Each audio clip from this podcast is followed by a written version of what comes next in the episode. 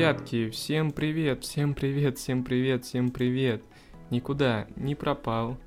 Хотел сделать как лучше, но получилось как всегда.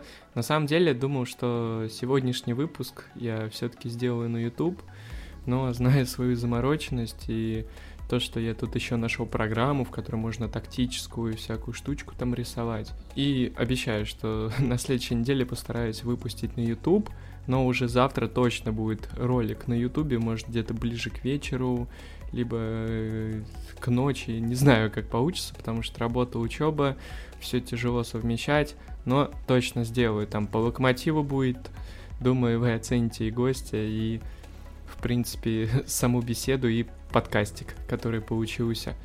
Сегодня мы поговорим с вами про европейский футбол. Да, вот такая нетипичная новая рубрика у нас будет. Надеюсь, что она станет постоянной, и я что-то буду уже там рисовать, схемки, и уже на камеру вам в YouTube что-то вещать. Да, кстати, перед просмотром подпишитесь на мою телегу, где все анонсы, все, что я успею, не успею, я всегда там быстро пишу и сообщаю об этом, поэтому все го в телегу, ссылочка будет э, там в описании ниже где-то, и на YouTube тоже, потому что завтра уже будет ролик. Гостя вы все знаете, думаю, ну локомотивские точно. И с первого матча мы начнем, наверное, одного из самых ярких, ну, даже для меня два самых ярких матча было на этой неделе, на этих выходных. Бавария-Баруси и, конечно же, миланское дерби. Это Интер-Милан. Ну, начнем мы, конечно, с Баварии и Баруси. Ну, матч был очень хороший. Обе команды показали просто шикарнейший прессинг, но больше всего меня, конечно, удивила Бавария, которая выставила атакующие края вот эти, знаете, латералей играли Гнабри и Команд. Еще меня удивила очень э, гибридная схема, которую подготовил Нагельсман со, со смещениями инсайдов центральных, ну, в зону центральных полузащитников. Образовывался такой хороший ромбик, и откуда шла большая вся опасность, да, я понимаю, что тяжело, наверное, уловить будет на слух это все, но в следующем выпуске уже на ютубчике я порисую и все вам расскажу. Лейпциг вышел играть в блоке, в блоке своим любимым 3-4-3 от ТДСК, сделали ставку на прессинг 3 ЦЗ и, конечно же, на быстрой атаке верхней тройки после быстрого перехвата.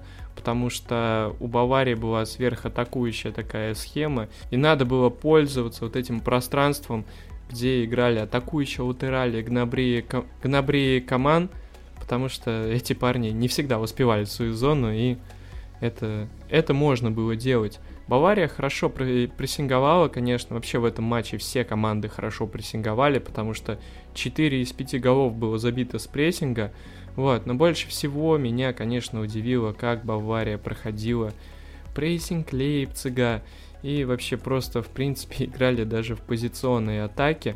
Они создавали численные преимущества в центре поля за счет смещения двух инсайдов, как я сказал, и высоко поднятые латерали, конечно же, разрывали. Здесь Каманы и Гнабри просто проявили себя очень-очень хорошо. Но мы не будем и отменять успехи Лейпцига. Лейпцигу нужно было выдвигать левого и правого центрального защитника, чтобы вообще вот эта штучка, что я вот рассказал вверху, да, у Баварии, которая работала, чтобы Лейпциг не позволял себе создавать такое численное преимущество. И да, и так Лейпциг смог забить с быстрого перехвата, когда на инсайдов выдвигались крайние центральные защитники, которые играют в тройке, и уже такого численного преимущества и вот этого ромбика, который был у Баварии в центре поля в лице Кимиха. Кимих был пониже, где-то опорника он играл. Потом э, двое выдвинутых было здесь у нас Талисо Сане и Мюллер. Вот, ну вот как-то вот так это было. Также важную роль в построении Лейпцига играл Ольма. Он играл больше, знаете, под двумя нападающими, и это позволяло разгонять атаки быстро при перехватах и доставлять мяч на Анкунку и Андрея Сильву. Кстати, Ольма имел очень много моментов, но что-то у парня с реализацией все плохо. В схеме Баварии тоже были ошибки, которыми пользовался Лейпциг. Так были забиты, кстати, два гола у них.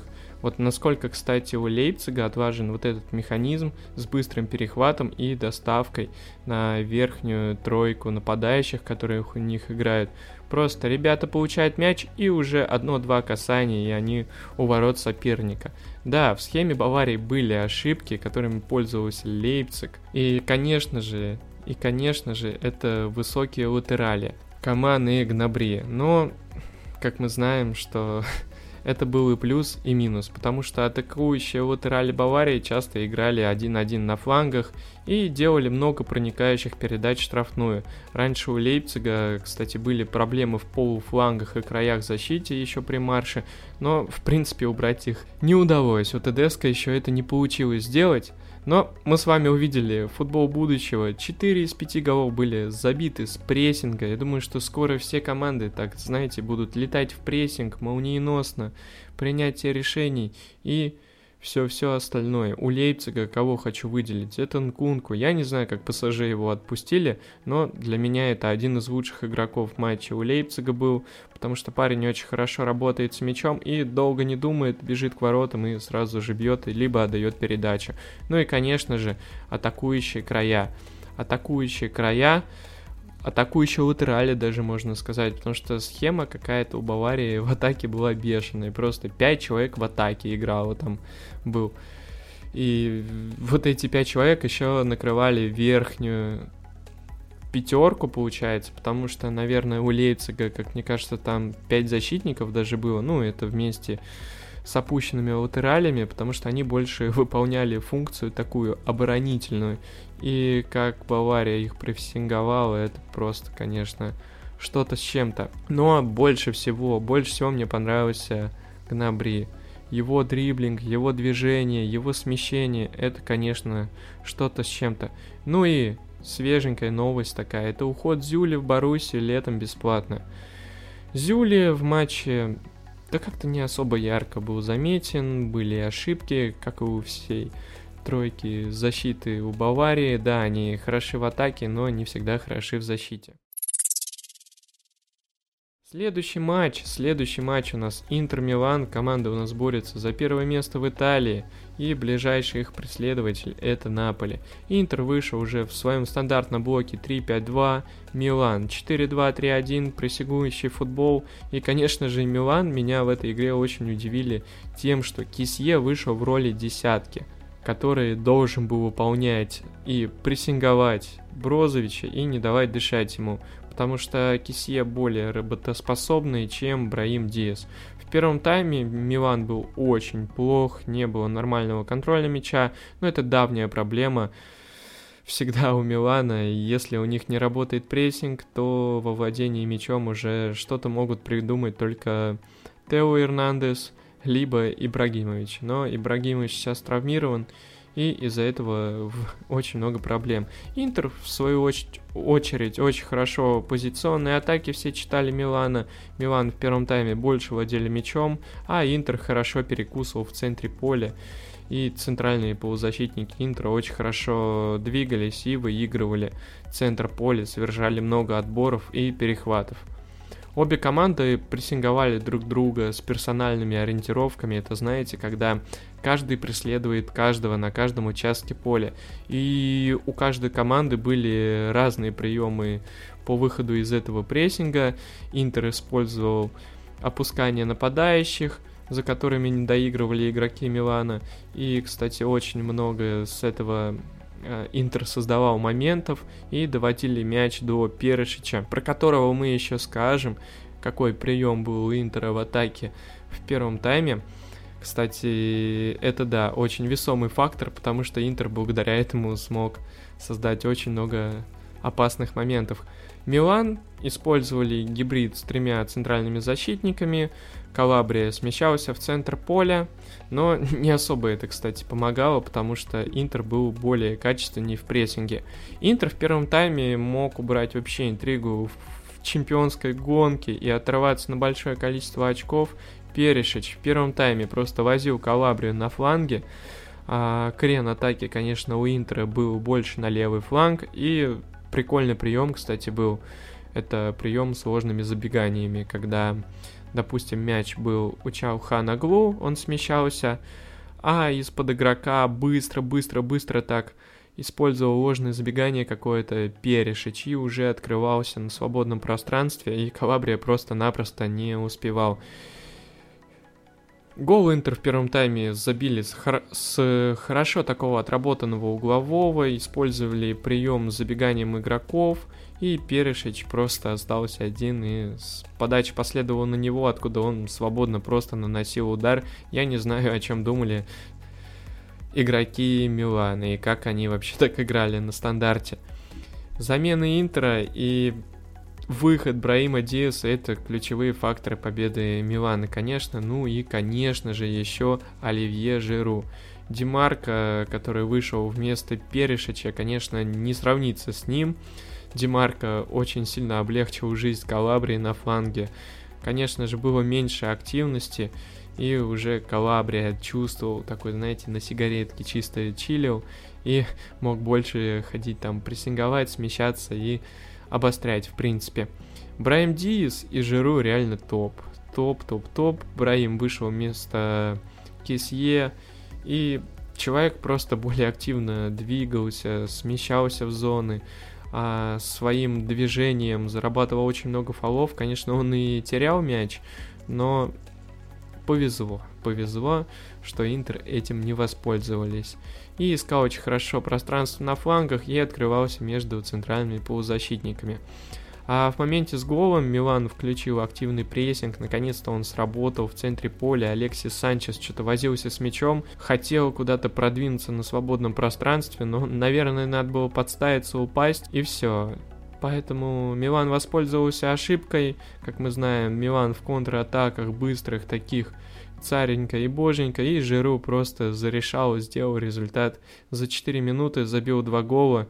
И вот так вот человек, который незаметен был весь матч, показал свой класс и зарешал. Интрига жива, интрига реально жива сейчас у нас в Италии, потому что Ювентус включается потихонечку, там Наполи тоже вроде как ожил, а с Аталантой непонятно, потому что их куролесит в разные стороны. Гасперини там еще решил сменить схему с трех центральных защитников на 4-2-3-1, как они играли в последнем матче, и, конечно же, проиграли 2-1.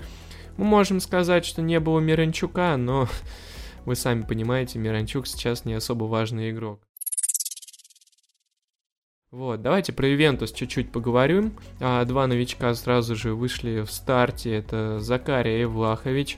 Меня очень удивило, что Алегри рискнул сразу же поменял схему, даже выпустил Артура таким разыгрывающим опорником 4-3-3. Вышли старенькие такие, старенькие 4-3-3 у Юви с переходом на 4-4-2 в защите, как обычно при Аллегри это бывало. И Ювентус, конечно, допускали много ударов, а, не особо выигрывали владение, но это типичный Аллегри, Аллегриевский Ювентус.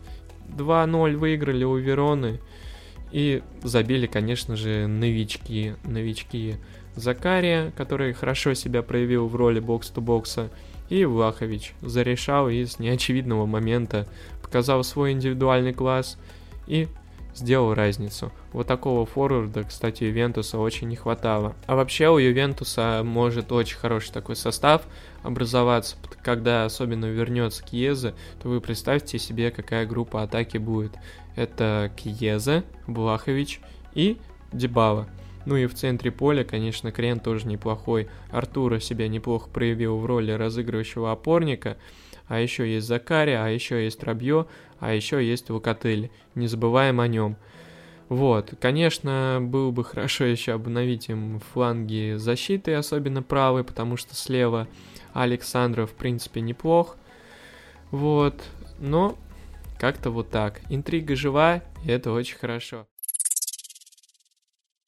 Байер, Байер, без Азмуна, без Азмуна, 5-2 наказали просто Боруссия, но зато Боруссия решила такая, а, ну, не знаю, кстати, без Хоунда Боруссия это не Боруссия, это просто какой-то ужас. А, увидели они проблемы с центральными защитниками и сразу же подписали Зули.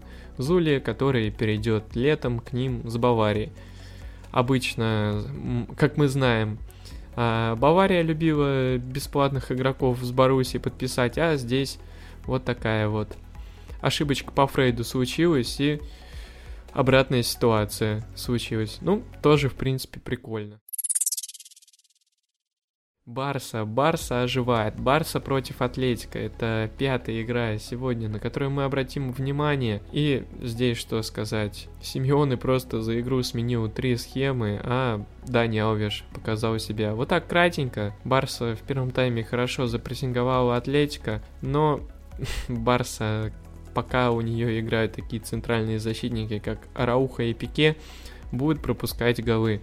Барс, конечно, тоже забила не самые очевид... самых очевидных моментов, потому что по XG все так очень равненько, но результат есть результат, порадуемся за Хави. В первой же игре, кстати, вышел Адама Трауре, хорошо себя проявил, ну, ему, в принципе, освободили фланг, и он по полной программе отвозил Эрмос на фланге у Атлетика. И как-то вот так. 4-2, Барса выиграла. Здесь я менее подробно, потому что смотрел краем глаза, скажу честно. Ну и пишите ваше мнение, как получилось. Немножечко пока тяжело говорить про европейский футбол, но буду вклиниваться, буду переступать себя и дальше уже порадую вас на ютубчике отличнейшим, отличнейшим разбором. Все, всем спокойной ночи и подписывайтесь на подкаст-сервисах всех-всех-всех почти на всех все есть. Можете в Apple подкасте оставить оценочку, Spotify подписаться, в Google подкастах подписаться. Ну и в телегу можете мою залететь.